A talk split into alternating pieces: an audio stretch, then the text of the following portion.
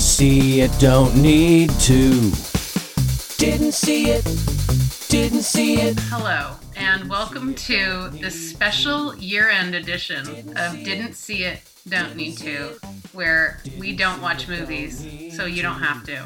Didn't, didn't, didn't, didn't, didn't, didn't, didn't see it. I am here. I am Sarah Miller. I am here with my co host. Introduce yourself, co host. My name is Joshua Clover. Welcome to the tail end of 2021, a year for the books. They're not going to be good books, but we're here to say we really didn't see some movies this year. And that's why we're having a special year end episode. Hi, everyone. Welcome, welcome, welcome. So, our special year end episode, uh, we have selected five, the five movies we didn't see the most uh, we we each of us picked five movies that were like, wow, I, I really did not see this movie. A hundred percent. These movies are movies we intensely did not see. There's some of the didn't see honest movies around, and what we did, because this is nothing if not a collaborative venture, is we shared with each other our lists of five movies we extremely didn't see. Between the two of us, this is 10 movies that neither of us have seen. And then we developed questions 10 movies we didn't see, 10 questions we will ask about not seeing them. I'm going to go first. I'm so ready for that. I didn't know. That's a surprise to me. I like having a surprise. I feel ready. Okay. So the first movie on your list was No Time to Die, the James Bond movie, which I also did not see. Although I don't know if I didn't see it as intensely as you didn't see it. And here's my question no Time to Die was produced by Barbara Broccoli, who uh, has produced a lot of James Bond movies since, uh, since 1995 when her father, Albert Cubby, Cubby Broccoli, Broccoli. Oh, I know about Cubby. Um, handed over control of Eon Productions to uh, the production company responsible for the James Bond series to Barbara and her half brother, Michael G. Wilson. They continue to run the company. So, my question for you is what is your favorite vegetable? That is a puzzler. I feel a little bit trapped because I'll be honest, I freaking love broccoli. I love all the cruciferous vegetables, I think. I may not know all the cruciferous vegetables, but the ones I know, which is like broccoli and cauliflower, okay, I'll come clean. I happen to love both broccoli and cauliflower. However, for the last several years, and I think you and I have uh, even e- eaten this delicious treat together, for the last several years, I've been in a really strong Brussels sprouts wave after not being really into them in my life. And I'm not very good at cooking them myself. But when I go to a restaurant where it seems like they know their way around a Brussels sprout, that's my move. I'm going with Brussels sprouts, even though I can't make a clear connection from that to James Bond as much as I might like to. For all I know, a significant portion of this movie happens in Brussels. Who knows? I didn't see it. I just want to tell you that I have an excellent Brussels sprouts preparation that I a recipe I'm going to send you. It's a Brussels sprout. You you grate them raw and then you you make a salad out of that, and it's it's like a Brussels sprout slaw. Um, okay, you know that I respect and love you. Salad is for hippies. I'm going to pass. Moving on to my first question, which is about the movie Venom, which was first on your list. I have a very simple question for you. Can you explain to me what this movie is or what it's about? Because I've seen ads for this movie and even a full trailer, and I have no idea what this movie is about, what's up with it, which is one small part of the reason that I didn't see it and don't need to. I saw several ads for this movie. Um, they appear to consist of someone having a larger than usual mouth with like fangs in it, and then half of their mouth so it was like an, a person, and then like half of their mouth was like a fang face, like Julia Roberts. Right, but like, but worse. Didn't see it, don't need to. So I would say this movie is about a person who wants to be Julia Roberts, makes a deal with the devil, and then ends up having like just a giant half of their face is a fang. Um, but but in all seriousness, I guess I just thought it was about I guess I thought it was about a person who turns into something that has fangs. Uh, that, that's all. That's about all I can come up with. I appreciate that. I feel slightly better informed than I was before. or maybe worse informed, which is also a good outcome. I'm ready for my next question. So, Me You Madness is a movie that was made by the wife of Steven Mnuchin, and her name is Louise Linton.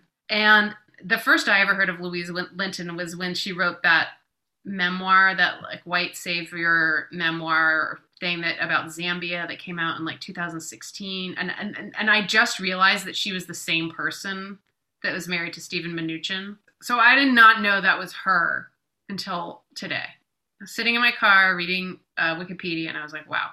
Anyway, so uh, this is Louise Linton's movie, and it's about uh, someone who it's a, it's about like a serial killer who also is glamorous but has a bad personality.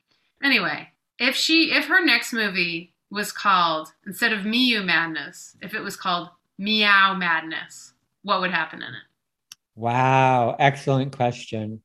I'm pretty sure it'll be amazing. And I'll confess, of my, movies on my list, this is the one I sort of wish I'd seen. It's true I didn't see it, so I'm I'm I'm honoring our contract, as it were.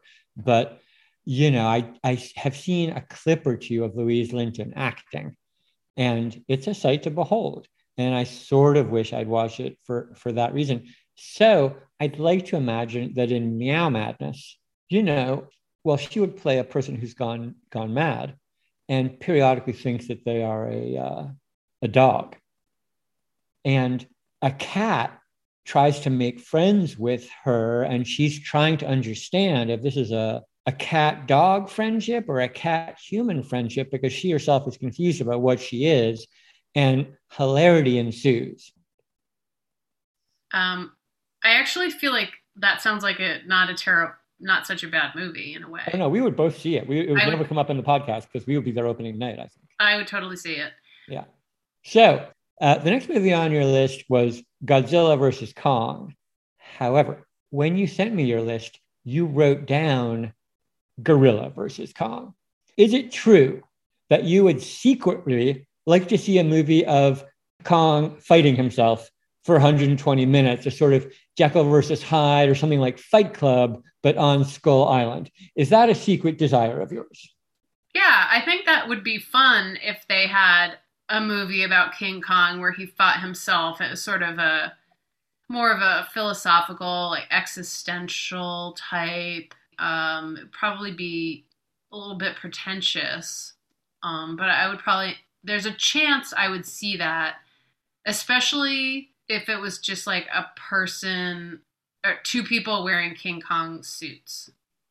So the next mo- the next movie on your list was Spider-Man: colon, No Way Home.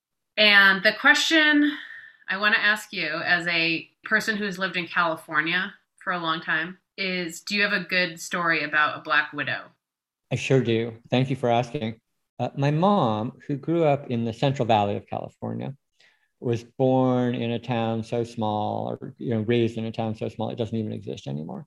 And I don't know how many of our listeners, hi Roxanne, are familiar with the Central Valley of California. But you know, you get up north of Sacramento, and it's basically Texas. It's uh, it's the country. And my mom, when she was a kid, she was a pretty. I, I, I my sense of things is she was a pretty a pretty ferocious kid, uh, and she used to catch black widows, the larger the better, and keep them in a sort of homemade terrarium jar in her bedroom. So she had de facto pet black widows. That's my story. Thank you for asking yeah, my Black Widow story is basically like I've seen one about twice, and I was like, holy shit, fuck, a Black Widow, and then got someone to kill it, I guess. Uh, I'm going to move on to my next question. This is about the movie that was third on your list, and this movie is Dear Evan Hansen. Why would you be so unkind as to remind me of the existence of this movie? For some reason, the other day I saw Dear Evan Hansen written about somewhere and I remember seeing the posters for it on bus stops and so on. And then I forgot, and I was like, that looks horrible. And then I forgot about it. And then I read about it the other day. And I looked it up and I read the Wikipedia plot of Dear Evan Hansen. And I was just like, I mean, we have not seen a lot of movies this year. And I was, I was blown away by how much the uh, the extent to which Dear Evan Hansen was even worse than all the other movies that I hadn't seen. I And really so- like to think I could have made it through the remaining years of my life, never thinking again of. Uh, but you know, here you have thrust it in front of me, dear Evan Hansen. I want to thank you for that. Go on. Sorry, I cut you off. No, I mean, I, I, don't even, I don't really remember. It's like about someone who, someone causes somebody to commit suicide by like writing a fake note, and then it ends with people feeling good about themselves, and it's, un, it's unbelievable. Uh, it's unbelievable. It makes you just like the the fact that this existed was just sent me into a panic. I feel like one of my core, I wouldn't say it's a commitment, I don't do it on purpose, just maybe like a core personality trait is an admiration for and faith in the tastes of youth. In a way, this is self-serving in that, you know, I continue to have musical tastes, as you know perfectly well. I have the musical taste of a 14-year-old girl, and I'm proud of it, man. You know, and I, and I, I'm as a teacher, I, I teach mostly 17 to 22 year olds. And, you know, I really like working with them and, and that's a great part of my job and i generally think they have you know excellent taste and a sense of the world but so i'm trying to figure out what the market is for this movie. Like i, I really don't want it to be other young i know it's about young people at high school students i think or junior high students or something i don't know. But i really would like to imagine the market is just you know awful 60 year olds or something. I have no idea. So the next movie, your next movie that you did not see, that I also did not see, was Red Notice. And one of the stars of Red Notice, in addition to The Rock, Steve, Steve, uh, Steve what's his name? dwayne johnson Dwayne John. I was like Steve Austin. No, that's Dwayne that's Johnson. stone cold steve johnson you're getting your your major former wrestlers confused Uh, he's in it, and Gal Gadot is in it. And so my question is, in reference to Gal Gadot, is imagine yourself at a party and you are going to get yourself a glass of dry white wine and you end up talking to someone. I was thinking of a woman, but it could be a man too. And for some reason, you start talking to them and they say, Oh, I just saw Wonder Woman with my daughter. And I, I really just love these movies. I think there's it's so important for young girls to see women kicking ass. How do you respond? I don't think this is a fair question because, as you know perfectly well, my answer to this question is like seven hours long, and I have no intention of submitting our listeners to such a discourse. I will just say that the new mayor of New York, Eric Adams, who's a former lieutenant in the police force, just appointed a new police chief of New York. It's a woman. It's the first African American woman who's ever been head of the New York police force. And it really was just, you know, there's that sort of meme on Twitter where, you know, there's a clap emoji between each word and it says more women prison guards, as if, you know, that, that, that somehow is like desirable and makes the world better and safer if there's more prison guards who are women when it's not. It's just more prison guards are bad the idea that like women kicking ass is in and of itself in some essential way good i don't really buy you know that's a, a, kind of politics of representation i don't think is is correct. And here we've bracketed the entire you know godzilla in the room so to speak which is the fact that gal gadot not just an ass kicking woman is you know a former member of the israeli defense force the, the israeli army. She's a weapon of the zionist state. And, you know, I think the Zionist state, not the Jewish people, but the Zionist state needs to be utterly annihilated. So people who are, you know, instruments of that Zionist state, they don't get any women kicking ass credit from me. Thank you, the end. All righty. Thank you. Thank I know for that didn't come as any surprise to you on a later note. But wait, but wait, I asked Oh, you, wait, what do you follow what do you say? What do you say? Are you a fucking Zionist? that would that might be my first move. Depends, you know, whether I'm ready to throw down or not. If I have a couple of drinks on, in, me already, I think I think my my maneuvers could be somewhat different depending on whether I wanted to actively start a fight or not. Uh, but you know, I mean, most of the answer to that question is yeah, probably. I, I actually have this interaction a lot, and I usually go, mm, and then I walk away. And if I've had a lot of drinks, which is often the case. I might say the same, something similar, but thank you. Yeah, well, I mean, what you say in a given situation is often quite variable and who it is and what kind of mood you are and what kind of space it's in. But, you know, the main thing is if someone said that to me, they'd have to be a complete stranger because anyone who knows me would know enough not to say that shit. So it'd have to be a complete stranger. And, and so like imagining what you'd say to a stranger, that really depends a lot on mood. Some nights you're receptive to strangers and are willing to sort of see what's there, you know, and some nights you're not. I don't know. It, it, it changes a lot, right? Um, we, we, can, we can cut this out, but I just want to say it's very interesting that you say anybody who knows you wouldn't say that to you because people know me and they say stuff like that to me all the time. And I'm kind of starting to wonder why. I think it's because you are and or perform being open to other views you know in your in your journalism in your twitter presence. No i don't mean that you're like a liberal both sidesist i'm not suggesting that. I mean that you're like you know this is just like if you want to know what i think here's this but you know i'm i realize other people think other you're you're a um, you're thoughtful uh, and you're not always trying to be uh, polemical and confrontational. And i think that's you know uh, um, there's plenty of honor in that. That's that's not how i turned out I, I mean, I do think that we're powerfully socialized, so powerfully socialized to be open minded, not abrasive, and, and so on. And some of that socialization is gendered, of course. But, you know, we're so powerfully socialized that way that we often experience ourselves as being very abrasive because we're contravening that socialization, even when we're not being all that abrasive in the scheme of things. It turns out, as I've learned sort of the hard way, sometimes you have to be pretty abrasive to make it really clear that it's not just like a thing you thought of this morning. It's not just like a casual opinion, that it's kind of a make or break thing. Like, I actually literally want to have nothing to do with you and I don't want to share air with you if you're a Zionist, right? Like, getting that across to people is actually not as easy as you think because people tend to be like, ha ha, well, in the end, aren't we all just ha ha? Uh, and, you know, are willing to stay at the party. And uh, sometimes you don't want to stay at the party. Uh, yes. We're going to move on. I'm going to ask you a question about a movie on your list. So the next movie on your list was the movie Cruella. There's a quasi dubstep band called Krewella, spelled differently, that I know you've heard a little bit of. There's also a famous cook named Nigella, who you've also heard a little bit of. Do you think the movie Cruella sounds more like the band Krewella or the cook Nigella?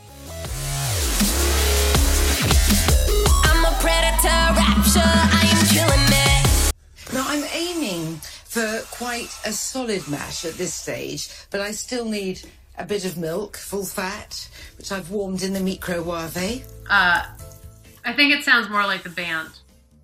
Okay, good to know. Uh, that makes me want to see it a tiny bit because I'm I'm I'm kind of a fan of the band Krewella. So yeah, if if that were true, if you're correct, I might I might see that movie. Interesting. I don't I don't think I I don't think I I still don't think I would see it. In fact, I'd be more likely to see it if it was more like Nigella. Probably. Well, see, that's why that's what makes this a good podcast. Is is you're Nigella and I'm Cruella. Somehow, let let that not be our accidental tag that we have to live with for the rest of time. Uh, moving on, I'm ready for my next question.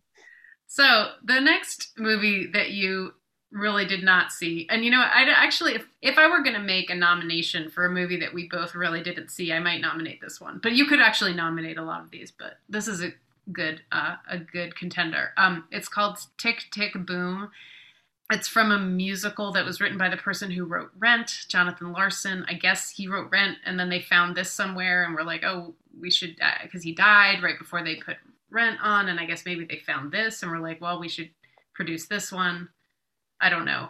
Uh, and the plot of this Tick Tick Boom is that it's a, it's about a young musical theater writer in New York, and he's turning 30 in 1990, and he really wants to be a musical theater writer, a musical writer, whatever I don't know, whatever it's called and he's very upset because he's not more successful. And so the first song from this is is actually 3090, which is about how he's turning 30 in 1990 and he's not successful. I, d- I did not listen to the song. Stop the clock.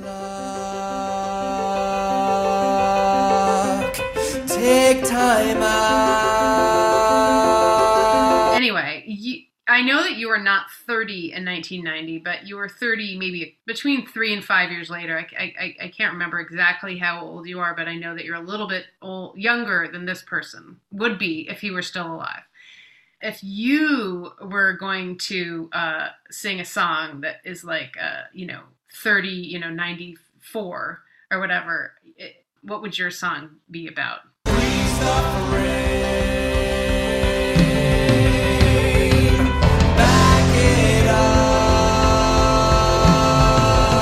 So yeah, I guess my song would be called 3092. I turned 30 on the next to last day of 1992.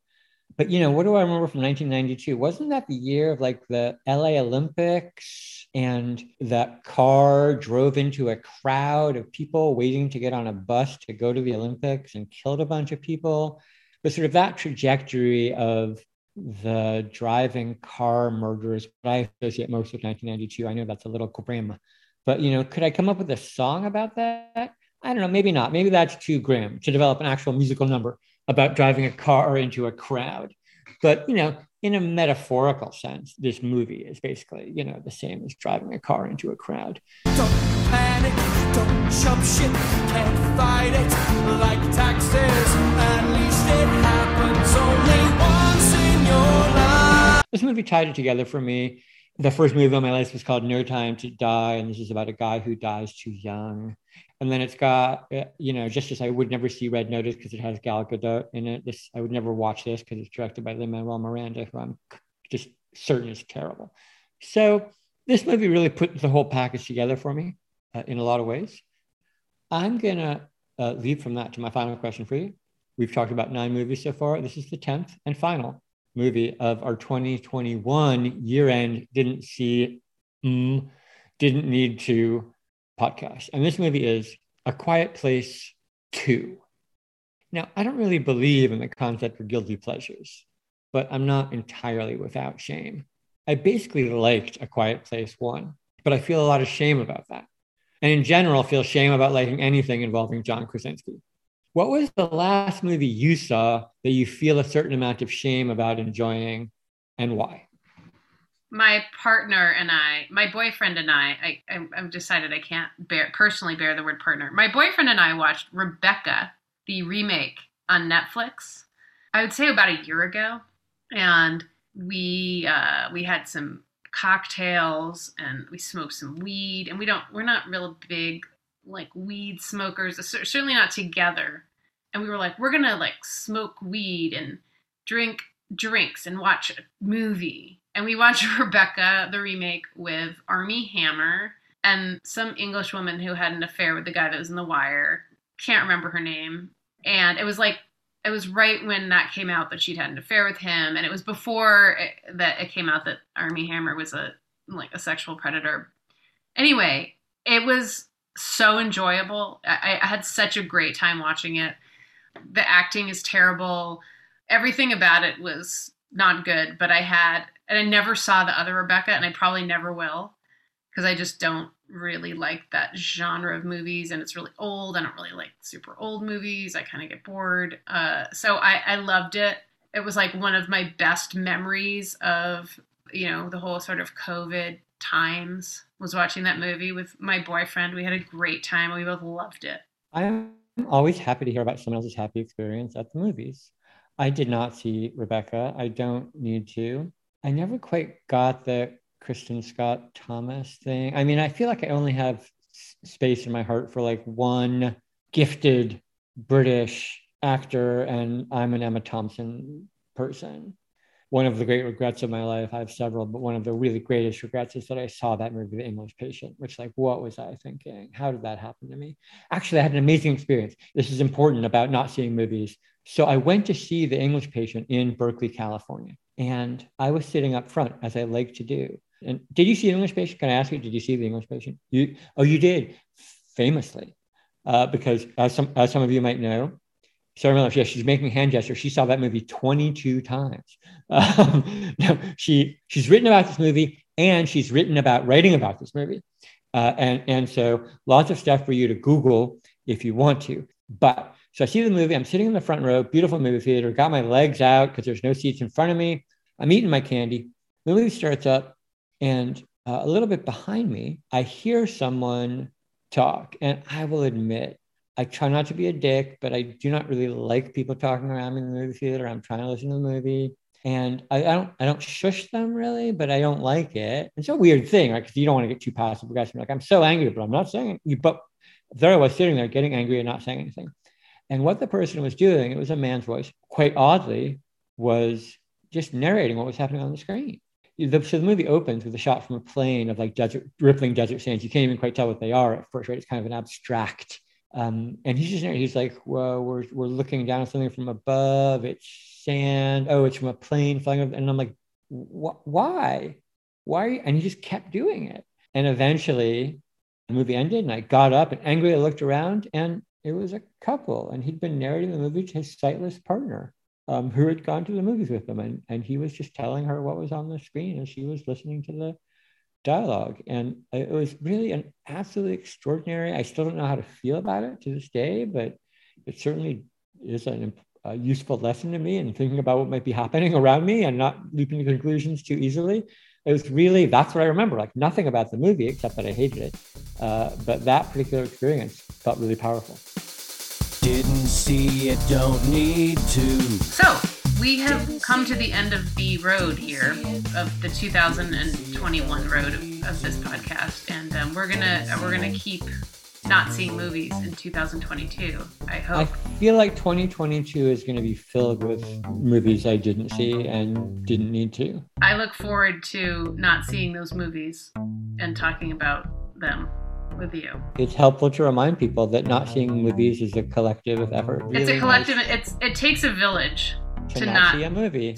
not see a movie, but that that's not true because it's really just the two of us and then the th- our three fans. Oh, a small village. Yes, a small village. A village. A village of five. Well, thank you for thank you for listening. Uh, I'm Sarah Miller from therealsarahmiller.substack.com. This is Joshua Clover, my co-host, and he just wrote a book called Roadrunner. You can Google Joshua Clover and Roadrunner, and you will find that book. And our, our editor is Erica Heilman. Our music uh, is written by Chuck Lindo, and Chuck is going to write new update. He's going to write updates on our theme song. Same thing, but a little, you know, maybe some heart. I don't know. He's going to change it up a little bit. And uh, our graphics are from Rebecca Ackerman. So thank you, and have a wonderful have a wonderful day. Happy New Year, friends, and we'll Happy see you New next year. year.